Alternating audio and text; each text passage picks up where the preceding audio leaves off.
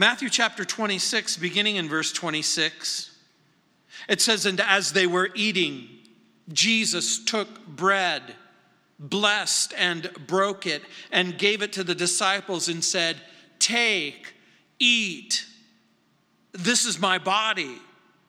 Then he took the cup and gave thanks and gave it to them, saying, Drink from it, all of you, for this is my blood of the new covenant, which is shed for many for the remission of sins. But I say to you, I will not drink of this fruit of the vine from now on until that day when I drink it new with you in my Father's kingdom. In this 26th chapter, Jesus and the disciples are celebrating the Feast of the Unleavened Bread and Passover. The chapter, you'll remember, began with a prediction that Jesus would be betrayed and crucified in verses 1 and 2. The plotting of Caiaphas and the religious leaders and Judas in verses 3 through 5 and 14 and 16. You'll remember that his body was going to be anointed with a precious ointment, a fragrant ointment, in preparation for his upcoming burial in verses 6 through 13. And you'll remember that Jesus instructed his disciples to find a place to celebrate the Passover in verses 17 through 19. And then he drops the bombshell revelation that there was still a traitor in their midst. And even at that late date, Jesus was giving Judas an opportunity to turn from his sin, to turn from his plans of betrayal. And so now the Lord is going to institute what has gone by many names throughout church history it's been called the time of the breaking of bread, like in Acts chapter 2, verse 42, and in 1 Corinthians chapter 10, verse 16. It's been called Holy Communion in 1 Corinthians 10, 16, the table of the Lord, 1 Corinthians 10, 21. And of course, what I go by and I prefer, the Lord's Supper, which it was called in 1 Corinthians chapter 11, verse 20. And this Lord's Supper is a final meal that Jesus will have with his disciples. But it will also serve as a celebration to be remembered in observance of his death and his future coming. And so the f- Passover will fulfill in type and shadow what will become a new feast, a celebration by the saints Jesus will be the paschal lamb. And for many of you, you'll look at this tiny wafer and you'll look at this very limited amount of juice and you'll say to yourself, how in the world could you possibly describe this as a feast? Especially coming off Thanksgiving, where many of you really had a physical feast. I don't know what you had or where you did or what you participated in. You might have had traditional lamb, or you might have had turkey, or shredded beef, or what else did we have? Baked ham, yeah. Yams, mashed potatoes, sweet potatoes. Who knows? You have all of this food, it comes before you, and you eat until you can't eat no more. I remember when my Nona, my Italian grandmother, would prepare Thanksgiving, we would have pasta and turkey. We would have bruschetta, which is this kind of wonderful breading wrapped in bruschetta. And, and you would have all these wonderful Italian dishes that were wonderful. And you would eat and eat until you can't eat anymore. And my Nona would say, do you want more? And if you said no, she gave you a little more. And if you said yes, she gave you a lot more.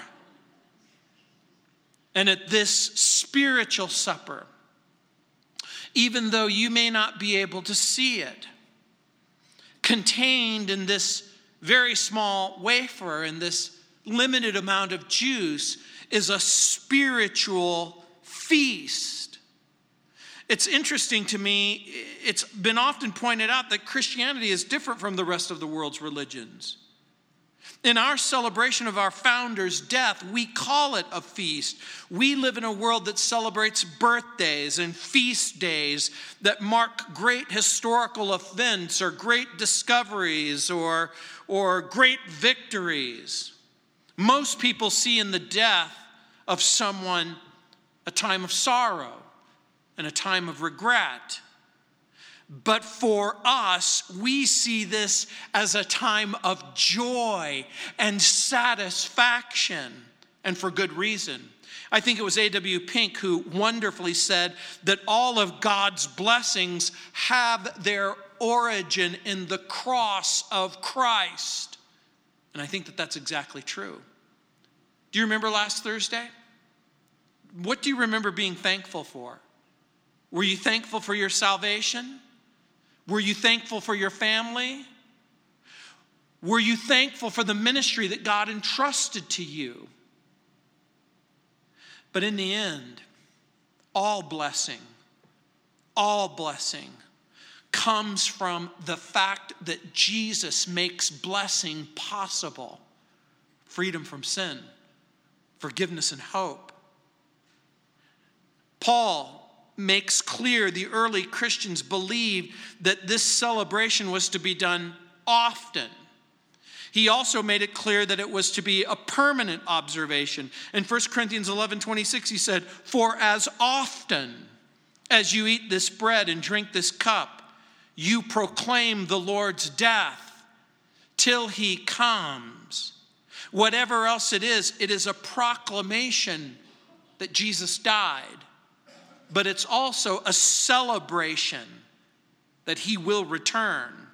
So we begin. Jesus takes the bread. It's a voluntary death. Look what it says in verse 26. And as they were eating, Jesus took bread, blessed and broke it, and gave it to his disciples and said, Take, eat. This is my body. The meal was well underway. Jesus takes the unleavened loaf and he blesses it and he breaks it. The blessing that you read in the passage is a reference to the Jewish prayer observed at Passover, where through for centuries the prayer would be made Blessed are you, Lord our God, who brings forth bread from the earth. For the Jewish person in the celebration, it was understood that bread was God's gift. And because bread was God's gift, it was irreverent to cut it with a knife. It had to be broken. And so, like our Savior, He is the bread that came down from heaven, given by God broken for our sins. Jesus is going to take the ordinary elements of the Passover, bread and wine, and then he's going to fill them with profound significance forever. And clearly, Jesus is speaking in figurative language, in metaphorical language, in symbolic language. The reason why we know this is that Jesus has not yet given his body. It's interesting to me how much controversy surrounds these simple words. We'll talk about that in just a minute, but I just want to remind you of something that it has been typified as grain, grain given by God, grain that is crushed. It's crushed in order to be made available to the people who are going to participate. It was the ancient church father Augustine who wrote, quote, Christ bore himself in his hands when he said, This is my body. You'll probably note that in many religious traditions, it was believed that the body, not metaphorically or symbolically, but actually became the body of Jesus. When Augustine says Christ bore himself in his hands, some people have argued that from a very early time, the church believed that this was literally true. I'm going to argue exactly the opposite that when Jesus speaks these words, that the people that he's speaking to, that he himself had something in mind, and that the people listening had something in mind. Did Jesus take it literally or figuratively? Did the disciples celebrating the Passover with him take it literally or figuratively? In the Passover meal, the Jewish interpretation of the Passover bread said, quote, This is the bread of our affliction, the affliction of our ancestors, which they ate when they came out of Egypt. Every Jewish person observing the Passover would have understood that it was figurative, metaphorical, and symbolic, taking literally that the bread was the bread that came out of Egypt or that it actually became the affliction of the Jewish people would have meant that this bread was already a thousand plus years old. So the lifting up and the explanation of this particular cup would have occurred after what was called the cup of sanctification. And I'm going to talk about that in just a moment. There were four cups during the Passover. But before I talk about that, there are three main views held by Christians concerning this thing called the Lord's Supper.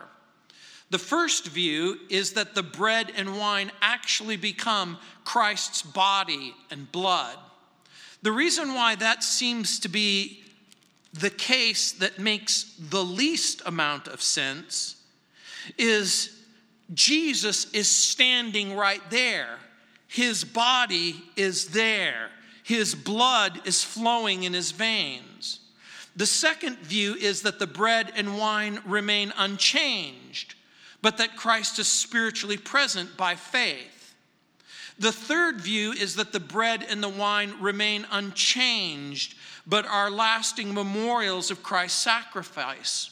All views hold the same that the bread and the wine remain unchanged. In the first view, where it is believed by some religious people or some religious traditions that it becomes the body and blood, in the Roman Catholic tradition, it is believed that the bread and the wine remain retain the features of bread and wine, but in fact, literally become the body and blood of Jesus.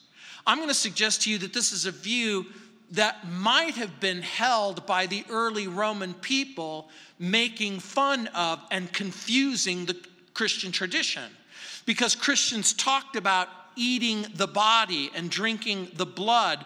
And the Roman Empire came to mean that they thought that Christians were involved in secret celebrations that included cannibalism. But nothing could be further from the truth. In the Jewish culture and society, cannibalism was forbidden. The eating of human flesh, the drinking of human blood would have been deemed disgusting all Christians believe Christ commanded his followers to observe communion, whatever it means. In 1 Corinthians 11, verses 24 through 26, everyone believes that just like physical food nourishes and strengthens your body, the Lord's Supper nourishes the body of the individual believer and the congregation as a whole. It was a way to proclaim forgiveness of sin and, and the hope of Jesus' return, according to Paul in 1 Corinthians 11 26. It was also meant to create a strong bond of spiritual fellowship. Communion wasn't supposed to be done singularly or individually, but corporately. And so it teaches new believers about what Jesus has done. And it's supposed to refresh the seasoned saint. And so it reminds us that we're united together with a common Savior in a common faith because our faith is in Christ.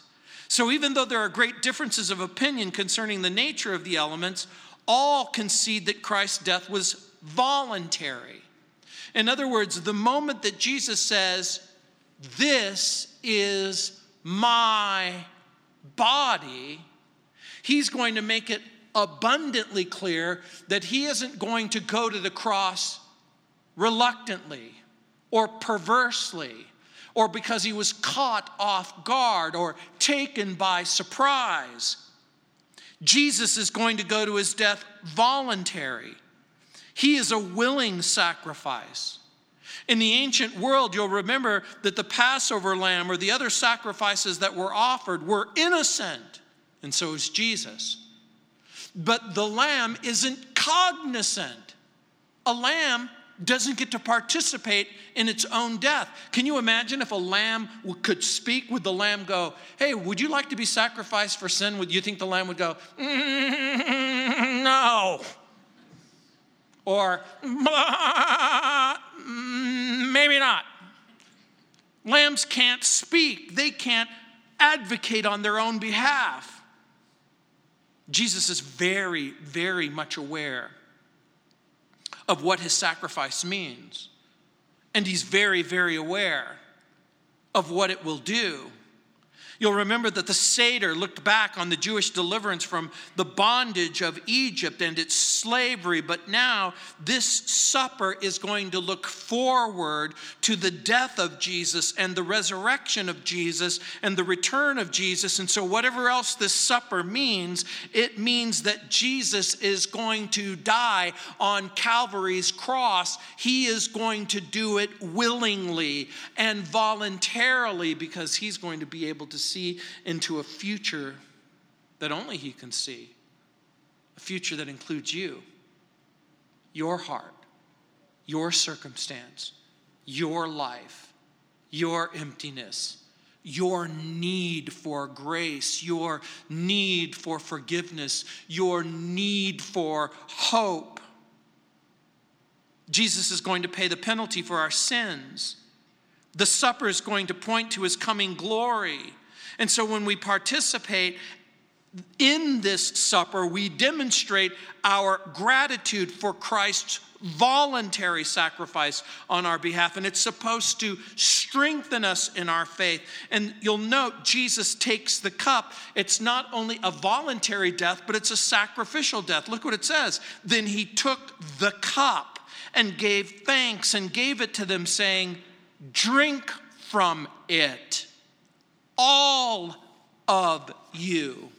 Obviously, the cup is a reference to the element that it contained, not the cup itself. Again, in Christian tradition, the cup took on magical powers. In the medieval ages, they came to call it the chalice of the Lord or the Holy Grail, but there was nothing magical about the cup. It wasn't the artifact of the cup, but rather it was what the cup contained, the fruit of the vine. And like the grain, it too would be crushed. In Luke's gospel, there are a mention of two cups. In Luke 22, verse 17 and 20. Now we know that the Passover contained four cups of this diluted red wine the first cup was called the cup of thanksgiving.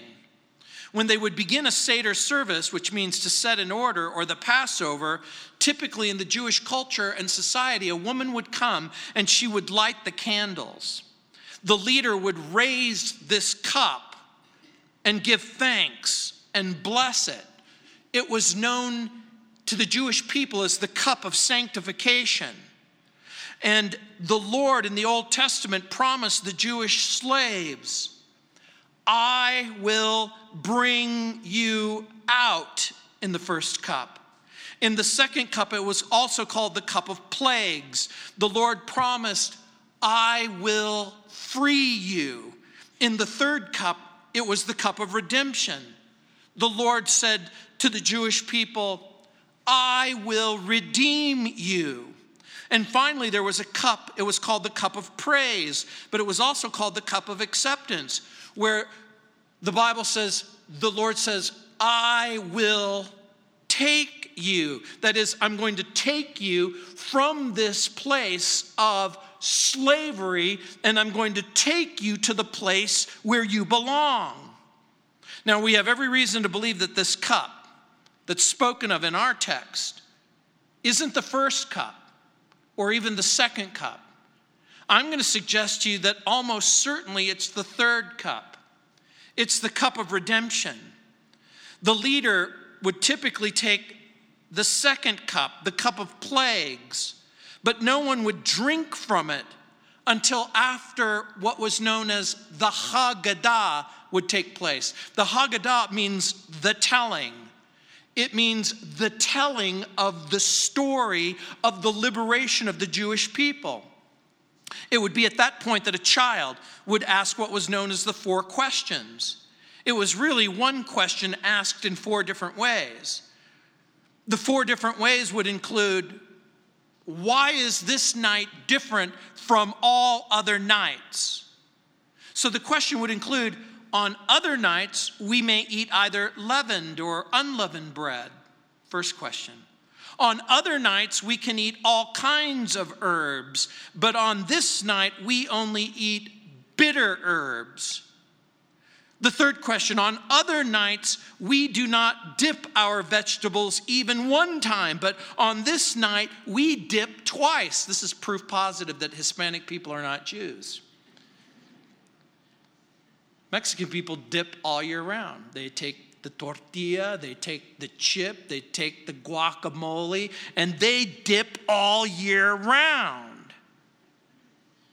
The fourth question on other nights we eat either sitting or reclining, but on this night we only recline. So the question repeated, repeated, why is this night different from all other nights?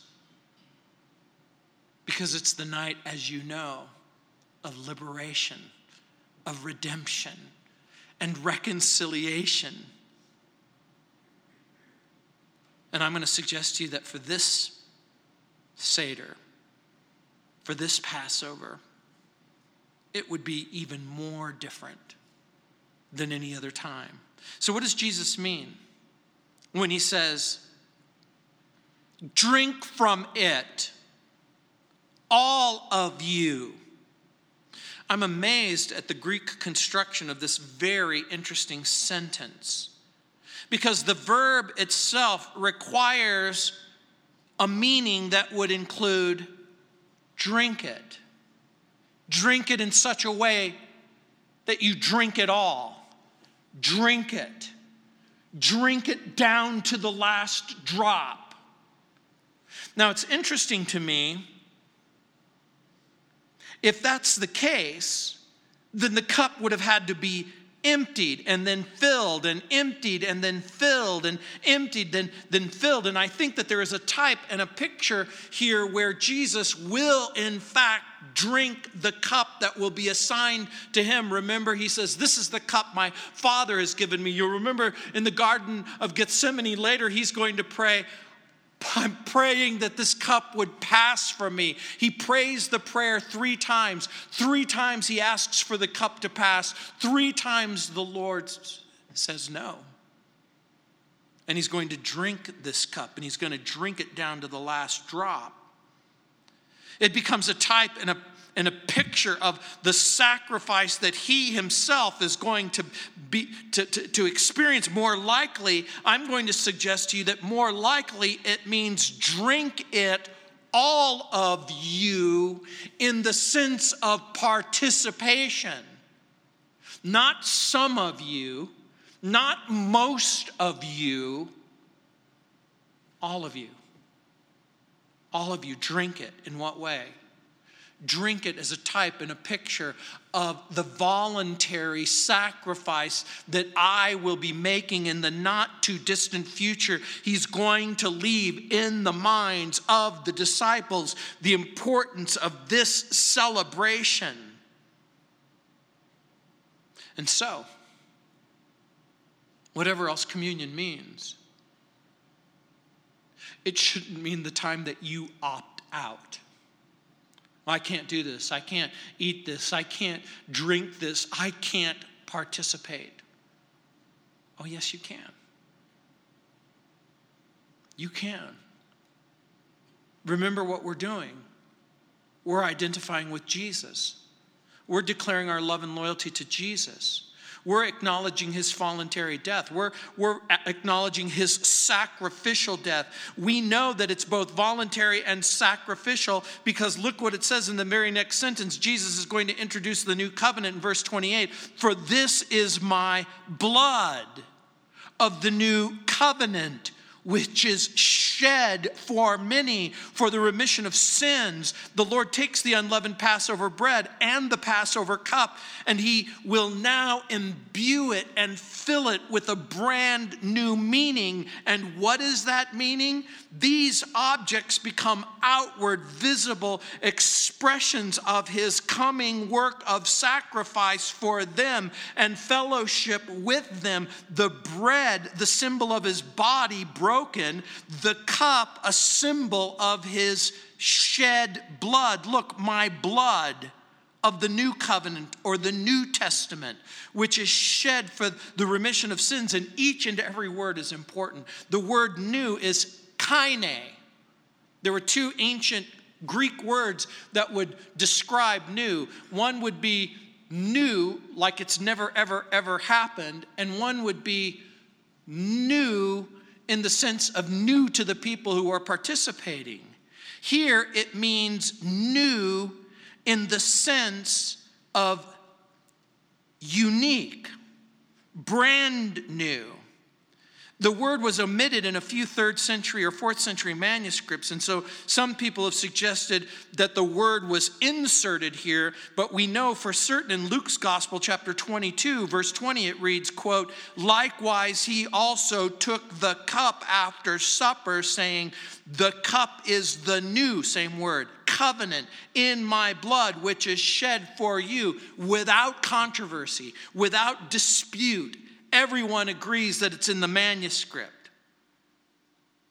So when he says that this is the cup of my blood of the new covenant, in what way is this new? The new covenant is unconditional. The old covenant was conditioned on submission and obedience to the sacrifices. The new covenant is unconditional and ratified not in the blood of animals, not in the blood of lambs and goats, but in the blood of Jesus.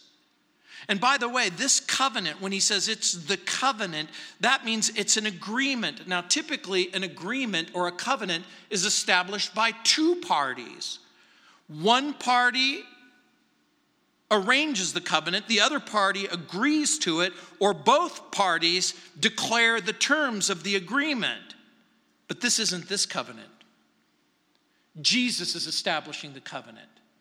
This is the new covenant. It is established by God, it's established by Jesus. Here's the new arrangement.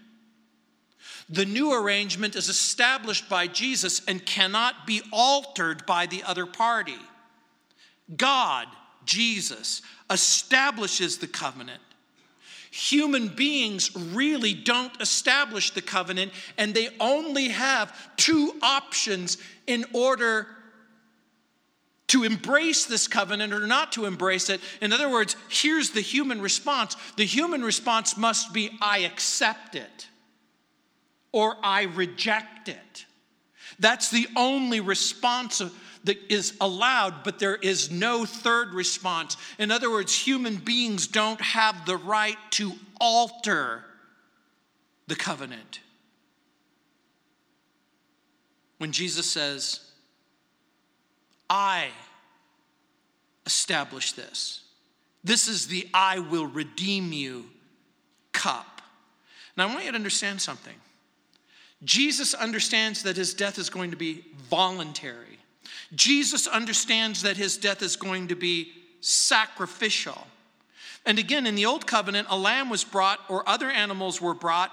God agreed to overlook, but not forever, people's sin, which brought, which they brought to the priests for sacrifice. In the time of the sacrificial system, the agreement between God and man was sealed by the blood of animals, Exodus 24 8 animal blood, we learn from the book of Hebrews, is incapable of providing a permanent solution to the problem of sin because it cannot remove sin.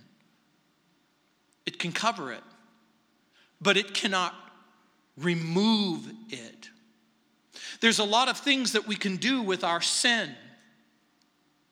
We can, like some of our friends, pretend that there is no such thing, that it's some sort of religious or social construct that people make up in order to get you to do what they want. But that's not what the Bible says. The Bible says, the soul that sins it shall surely die. The Bible says that the wages of sin is death. The Bible says that sin is that thought or that action which God prohibits or forbids. In the old covenant, it could never cleanse sin. In the old covenant, it was often repeated. In the new covenant, it will never be repeated. It will be good for all eternity. Under this covenant, Jesus will die once. He will not die over and over and over again. He will die once. It will be the satisfying solution and the permanent solution. It will be good for all eternity, it says in Hebrews 9 23 through 28. And so, in the ancient world of the prophets before the coming of Jesus, the prophets looked forward in time and space when God Himself would provide the permanent solution to the problem of the dark heart and the empty heart and the wicked heart. No wonder John, the last great Old Testament prophet, looking at Jesus, would say, Behold the Lamb of God who takes away the sin of the world in John 1 29. The old covenant was a shadow, the new covenant, the substance. Jesus is our sufficient sacrifice for sin. And you'll note he says it is shed. Look what it says the covenant which is shed or poured out. Don't overlook that statement. Here, shed is a reference to the violence. Jesus isn't going to die in his sleep. Jesus isn't going to be hit by a cart. Jesus isn't going to be beheaded. He's not going to be hit by some object. He is going to die, and he's going to die the most brutal death. He's going to die on a cross. Jesus' death is going to be voluntary. Jesus' death is going to be sacrificial. Jesus' death is going to be violent and brutal. And those who accept the sacrifice and believe Him can receive the spiritual nourishment that will satisfy the soul the emptiness inside of your heart. The darkness can go away. We're reminded that salvation is always by blood. In Hebrews 9:22, the writer of Hebrews says, "And almost all things are by the law purged with blood, and without the shedding of blood is no remission." And it can't be just any kind of blood. The blood has to be innocent. In Hebrews 9:14 it says, "How much more shall the blood of Christ, who through the eternal Spirit offers himself without spot to God, purge your conscience from dead works to serve the living God." Unquote. It was his way of saying that this blood, this innocent blood, can purge the guilt on the inside, purge the inward person, purge the person who thinks that somehow he or she can have a right relationship with God if they just do their very, very best. The blood must be innocent, the blood must be shed, the blood must be applied. It says, in Revelation chapter 1, verse 5, and from Jesus Christ, who is the faithful witness and the first begotten of the dead, the prince of the kings of the earth, unto him who loved us and washed us from our sins by his blood. That's Revelation 1 5. But this blood serves perhaps as one of the most neglected themes in the modern world. We live in a culture and a society that has no stomach for sacrifice, especially a brutal sacrifice. The blood of Jesus was shed according to himself for remission. I want to draw your attention to that word remission. Look at it in the text. Do you know what it means? The Greek word is aphesis. It was a beautiful Greek word that word was used in the ancient cultures and the Greeks in ancient years. They would use this word to describe when they would go to the edge of the sea and they would send their loved one off in a boat and they would wave goodbye to the horizon because when a person gets on a boat and then they begin to sail out, think about as far as you can see out into the ocean and you see the ship disappear and then you see the mast disappear and then you see the ship itself disappear. So aphesis came to be that word that was used to describe the release, the release, the letting go, the release, the setting, saying goodbye. It was also translated forgiveness. It was something that you let go of. You let go of it and it disappears. And so it came to mean the cancellation of the guilt of sin. It came to mean forgiveness of every sort. And we could spend an entire study on the distinct and direct blessings that come from Christ's blood. But this is the most important. It releases us, it sets free, it lets go, it releases us from our obligation that we owe to God. What do we owe God? We owe God a perfect life, but none of us have lived that perfect life. We owe God a clean conscience, but none of us has it. We owe God a sin free life, but none of us gives him that. And so the blood remits, releases, redeems. It says, In whom we have redemption through his blood that's what it says in Ephesians 1 7. That's what it says in Colossians 1 14. That's what it says in 1 Peter 1 19. In whom we have redemption through his blood. We're bought back. The blood reconciles peace through his blood of the cross by whom he reconciles all things to himself colossians 1.20 the blood is the biblical basis of justification much more than being justified by his blood it says in romans 5.19 the blood purges removes the false sense of assurance or the self-assurance of dead works. How much more shall the blood of christ purge your conscience from dead works hebrews 9:14 the book of revelation records that we're made white by the blood of Jesus, that word white means the absence of stain. It means the absence of color. It means the absence of tint, which would mean the presence of some foul thing that would render its person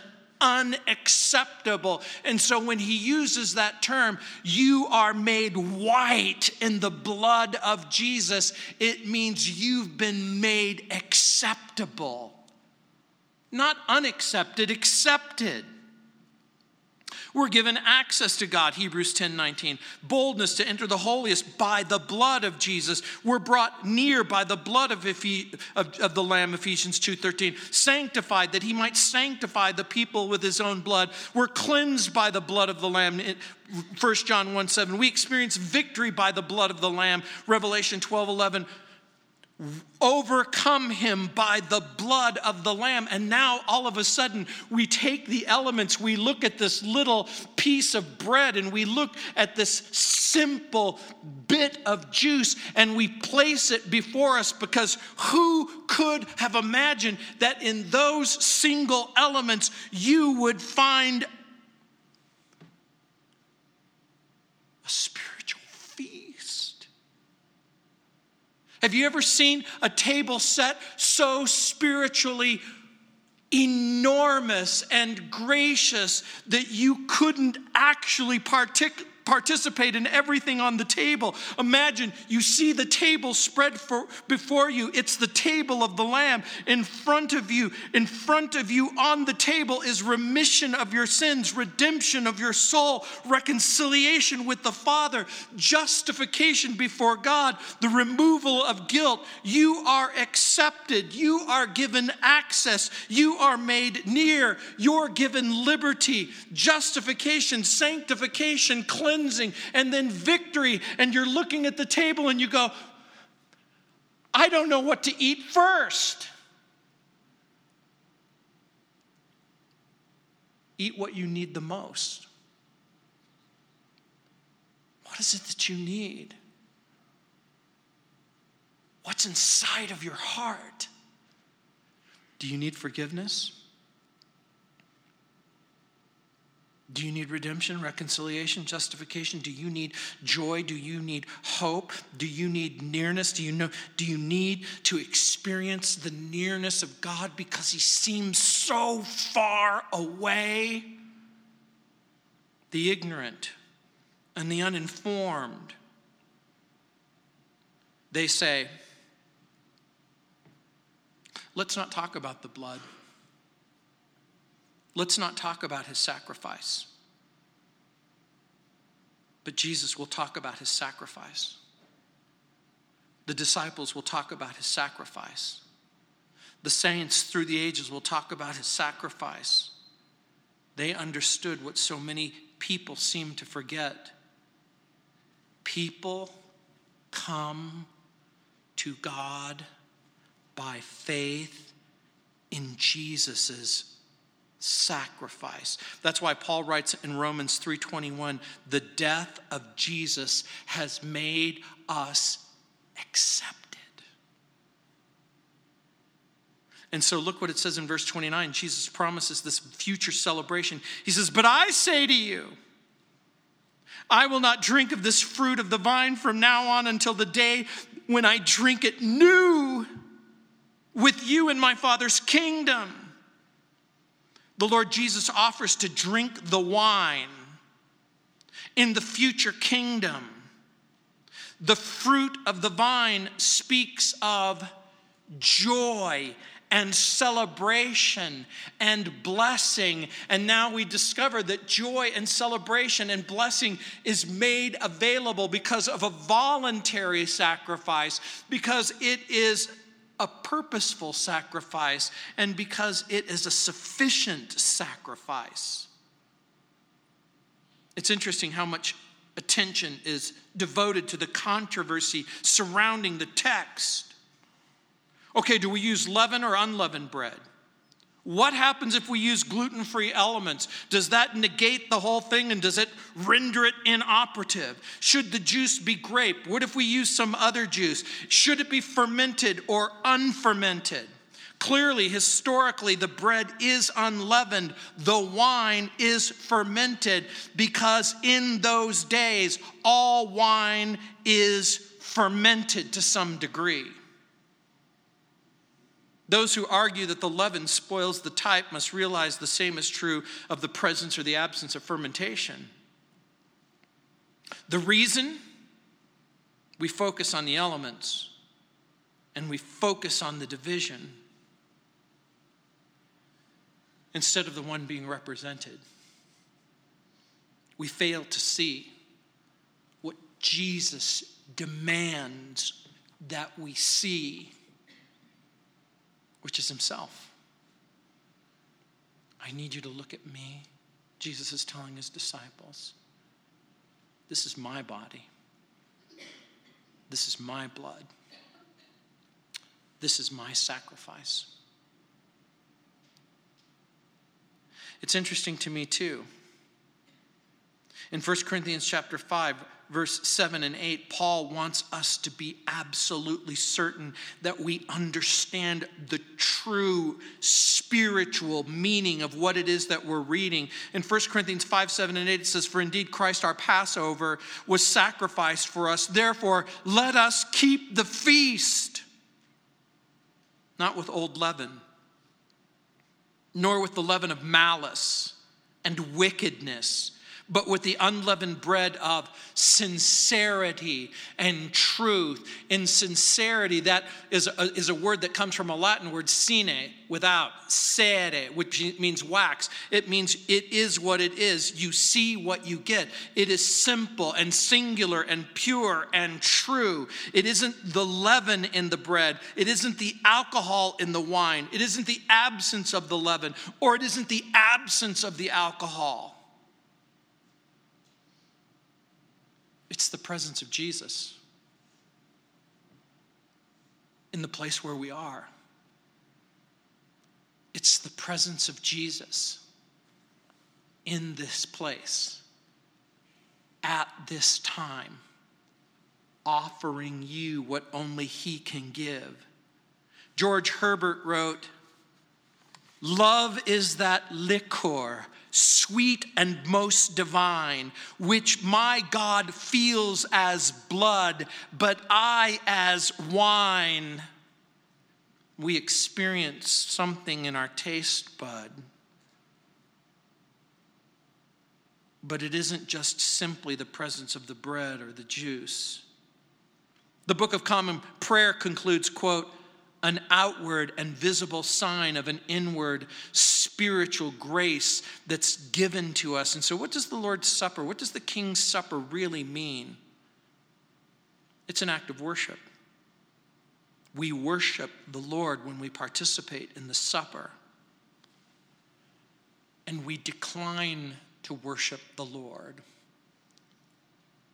when we decline to participate in the supper. We worship the Lord because of his death, a voluntary death in verse 26, a sacrificial death in verse 27, a sufficient death in verse 28. It's sufficient to take away our sin, to forgive us forever, to reconcile us to us to our Father, to reconcile us to each other but it would also serve not just as an act of worship, but as an act of witness. In what way? When we participate in the Lord's Supper, we're telling the world and everyone who watches us, we're telling everyone when we when we take this, we're telling everyone that Jesus loved me, that Jesus died for me, that Jesus rose from the dead, that Jesus gives us victory in his future kingdom in verse 29. Jesus promised to come back to life, and then he does come back to life. He says, "I'm going to come back to life. I'm going going to return. And look what it says I will not drink of this fruit of the vine from now on until that day when I drink it new with you in my Father's kingdom. It has to mean there's a future celebration. It can't mean anything else. It must mean that we participate in this now, but we have every reason to believe that Jesus, the Jesus who's come back to life, the Jesus who's going to take you to heaven, that he's going to drink with you in that future kingdom. Paul knew all of this when he wrote in 1 Corinthians 11 26, For as often as you eat this bread and drink this cup, you proclaim the Lord's death a voluntary death, a sacrificial death, a violent death until he comes. What is it that we're proclaiming? He died for our sins. His death is a work of grace. His death is a work of love. It results in my salvation. It is worship and it is a witness. But it's also something else. Even if that were the only thing it was, it would be worth it. It is worship and it is a witness, but it's also edification. In what sense? Service. In what way?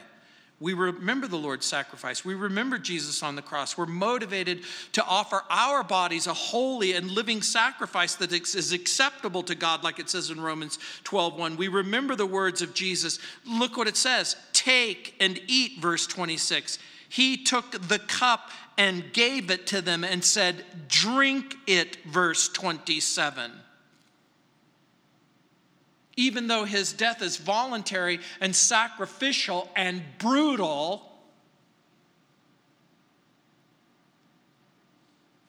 he's inviting you to participate.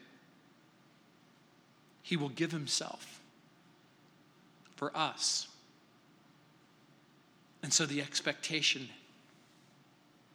it makes perfect sense that you would give yourself to each other. And in verse 30, look what it says. And when they, had, when they had sung a hymn, they went out to the Mount of Olives.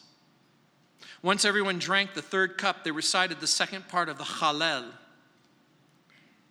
And when they had sung a hymn, the Hallel is the psalm from 115 to 118. We're not told which psalm they sang. Did they sing 115? Did they sing 116 or 17 or 18? Did they sing one of them or all of them? The text doesn't tell us. But the Hallel of 115, which every Jew would have sung, not to us, O Lord, not unto us, but to your name give glory. Have you ever sang that song? Not to us, but to yourself. Be the glory, O Lord. In Psalm 116, at the opening of it, it says, The love I love the Lord because he heard my voice and my supplications, because he's inclined his ear towards me. Therefore, I will call upon him as long as I live. The pains of death surround me, the pangs of Sheol lay hold of me. I found trouble and sorrow. Then I called on the name of the Lord. Oh Lord, I implore you to deliver my soul. 117 Praise the Lord, all you Gentiles. Laud him, all you people. He is merciful in his kindness his kindness towards us. The great truth of the Lord is that he endures forever. Praise the Lord. They sang the song. It would have taken about 15 minutes moving at a brisk pace to leave the place where the supper has taken place, to go down to the Kidron, pass over the brook, running red with the blood of lambs that have been sacrificed throughout the day, and then make their way to the Garden of Gethsemane. And so we celebrate our spiritual feast. It may not look like much. If you placed it on the table and you said, this is what we have to eat. This is what we have to drink. The uninformed might say, I want more. I want something that will physically satisfy me. But if you want something that will spiritually satisfy you, if you want a table that is set before you with every good and perfect thing cleansing of sin, forgiveness of sin, reconciliation to those who are estranged. We have a feast that's been set before us. We worship in what way? We accept God's work of grace in Christ. We acknowledge his death, his sacrificial death. We witness in what way? We're participating as a testimony that Jesus died for my sins, that he was resurrected in victory and power. And then we work in what way? We remember that we want to restore broken friendship and relationship. It's an opportunity to repent of our offenses, experience forgiveness of past grievances, and find a way to care about each other and minister to one another. Pray for one another. We're going to have for communion at this time. I'm going to have Chris come out. We're going to sing a song. But before he does that, I want you to ask yourself this important question What am I hungry for? What do I really, really want to eat and drink? And if that something is grace, mercy, peace, forgiveness, oh, and for dessert, hope, something sweet, something that will leave you feeling full. Let me pray for you. Heavenly Father, I pray for these men and women. Lord, I pray for this time of communion. That, Lord, it would be a time of worship acceptable to you. Lord, we acknowledge your death, your sacrificial death, your sufficient death Lord, we want to be witnesses after these original apostles. We want to participate in the supper as a testimony. We want everyone watching us to know that Jesus died for my sins and he was resurrected in power to secure my life and that he's going to return as my King and Lord. I pray that it would edify every man and every woman who participates that it would restore broken friendships and relationships.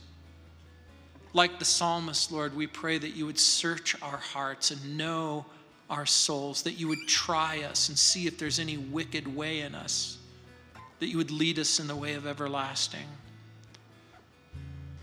Lord, like the saints of old, we pray that we would allow this bread and this cup to strengthen us in our commitment to you, our faith in you, and then our commitment and our faith and our willingness to be a part of each other's life. In Jesus' name, amen. Let's partake.